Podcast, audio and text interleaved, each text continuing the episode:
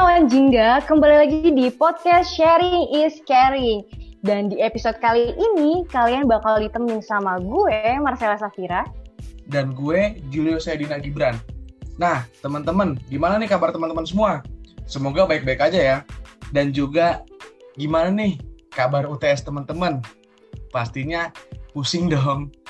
Susah, pusing, ribet, banyak tuh udah kayak paket komplit lah buat UTS. Oh ya, Sel, by the way, ngomongin UTS gini, gue jadi inget dulu apa pas gue SMA nih, Sel. Gimana tuh, Jul? Boleh kali ini sharing-sharing di sini? Dulu kan ketika, ya pasti kita lah semua pas masa sekolah, banyak yang kita ngincer nilai sebagus-bagusnya biar rapotnya bagus. Betul nggak? Nilai tinggi biar rapotnya bagus. Betul. Benar nah, banget. Nggak cuma lu doang nih, bahkan iya. gue juga. Dan ada juga, Sel, uh, salah satu orang yang gue kenal nih dia saking dia emang pinter sih. Dia emang pinter. Saking dia pengen dapat nilai bagus dia belajar akhirnya dia berekspektasi nilai UTS atau UAS gitu nilainya bagus. Eh tapi ternyata hmm? setelah keluar hasilnya nilainya malah jelek. Gak sesuai ekspektasi yang dia mau. Akhirnya apa sel? Yang dilakuin akhirnya yang dilakuin karena dia pusing pikirannya beban pikirannya banyak dia nggak bisa cerita ke orang-orang yang dilakuin apa ujung-ujungnya dia malah menyakiti dirinya sendiri atau self harm sel. Wah serius Ujul parah kacau banget sih. Coba deh sel men coba nih gue tanya ke lu. Menurut lu nih uh, self harm itu sendiri oke okay. oke. Okay. kalau menurut gue nih Jul self harm itu sendiri adalah ketika seseorang nyakitin dirinya sendiri sebagai cara untuk ngatasin, ngungkapin, atau bertahan dari keadaan yang sulit. Kayak yang lu omongin tadi tuh. Nah, biasanya nih, nyakitin diri sendiri itu tuh kayak menyayat, mencakar, mukul, gigit, dan sebagainya nih, yang pastinya itu tuh dangerous banget bagi tubuh kita. Gitu, Jo. Oh, dan pasti kan banyak dong apa alasan yang melatar belakangi self harm ini sendiri kan sel iya betul. Dan gue juga mau ingetin temen mau ngasih tau teman-teman sih lebih tepatnya kalau emang ad, lu atau mungkin teman-teman sendiri atau ada orang yang teman-teman kenal ngelakuin ini ya udah jangan langsung teman-teman nilai jangan langsung teman-teman judge. Oke jangan langsung eh, menilai seorang dari satu perilaku yang salah memberi dia cap yang buruk mencemooh bahkan menjauhinya tuh. Jangan sampai Nah, betul banget. Kayak rasa sakit, beban hidup, sama kesulitan yang dialami seorang itu kan juga bisa jadi alasan dibalik terjadinya self harm itu sendiri kan. Nah, alasan-alasan ini juga yang nyadarin kita bahwa self harm ini dilakuin bukan karena seseorang ingin nyari masalah, tapi justru cara untuk mengatasi permasalahan. Nah, menurut lu nih Jul, kenapa sih self harm itu bisa sampai terjadi gitu? Uh, bahkan di teman-teman kita sendiri yang khususnya di kalangan remaja. Nah iya tuh sel bener sel apalagi kan uh, banyak anak remaja ya dibanding yang dewasa lebih banyak anak remaja yang ngelakuin hal tersebut.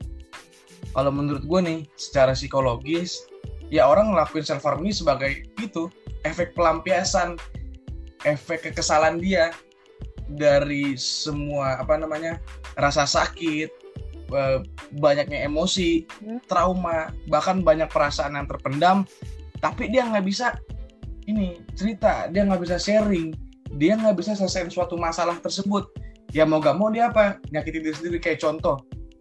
Gue bukan sini bukan menstigmakan seseorang perempuan ya, tapi banyak orang yang gue kenal, ada juga beberapa orang yang bahkan nge-share di media sosial perempuan yang nge-cutting dirinya sendiri kayak dia melukai dirinya sendiri uh, demi menghilangkan suatu rasa sakit yang ada dalam pikirannya sel.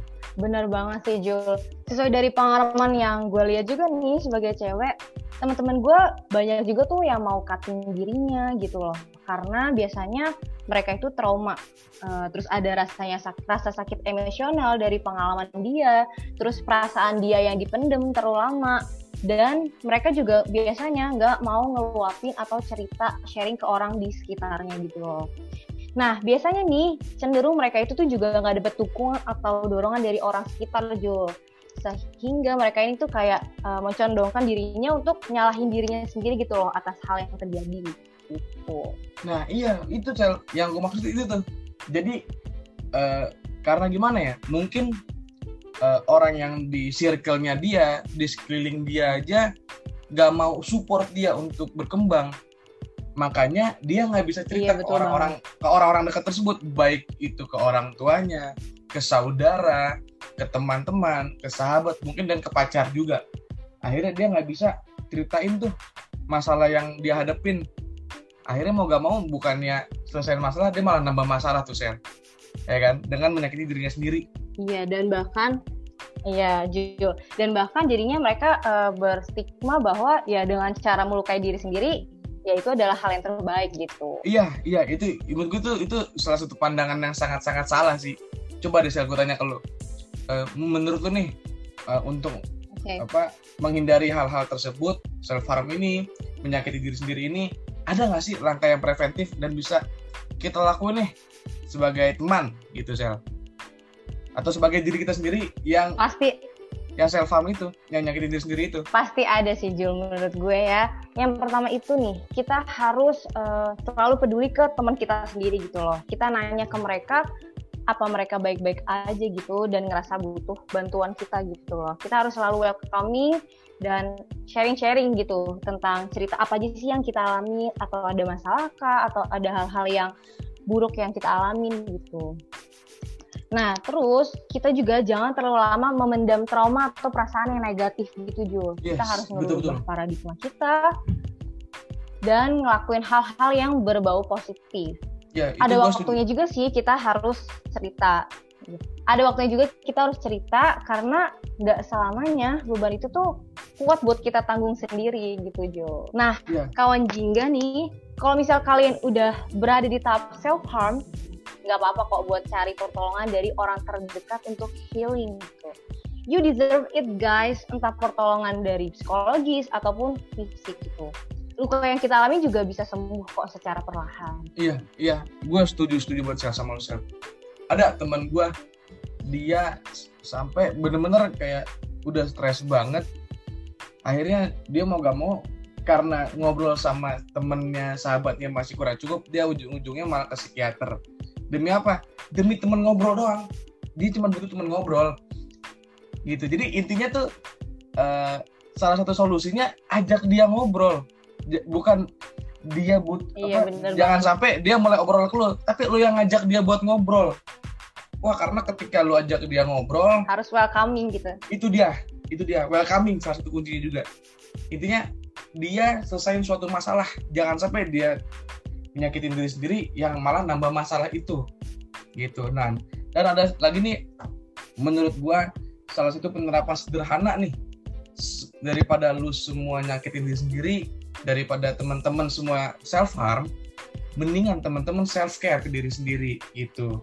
Kenapa karena ketika teman-teman sudah bisa menjaga diri teman-teman maka ketika teman-teman menyelesaikan masalah sangat gampang gitu. Dan ingat ingat teman-teman apa namanya uh, kita di sini gak cuma sendirian. Ingat gak cuma sendirian. Gak cuma ada orang tua gak cuma ada sahabat gak cuma ada pacar gak cuma ada apa guru dosen siapa pun. Tapi ingat kita punya Tuhan ketika teman-teman mau mencuri, mencurahkan seluruh isi hati teman-teman teman-teman bisa langsung ber, apa bicara sama Tuhan teman-teman bisa keluarin semua pikiran teman-teman ke Tuhan Betul kan, Sel? Iya, betul banget. Setuju gue. Dan oh ya, ada ada lagi nih. Yang menurut gue nih banyak orang-orang apa banyak orang yang ngelakuin ini, Sel. Yaitu dengan ini ketika uh, teman-teman punya masalah, punya pikiran yang banyak, punya beban pikiran yang banyak, yang besar, tapi teman-teman suka dengan seni menggambar, suka nyanyi, suka sastra, bahkan suka olahraga pun teman-teman bisa mengaplikasikan. Apa? Pikiran teman-teman di situ?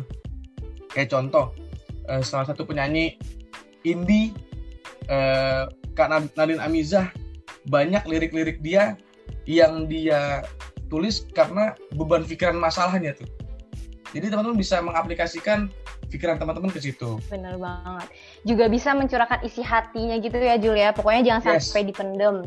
Dan boleh yes. juga sih kita nangis karena nangis itu tuh hal yang manusiawi dan yang wajar manusiawi. banget bagi itu wajar manusia. banget itu wajar banget kok gitu oke okay.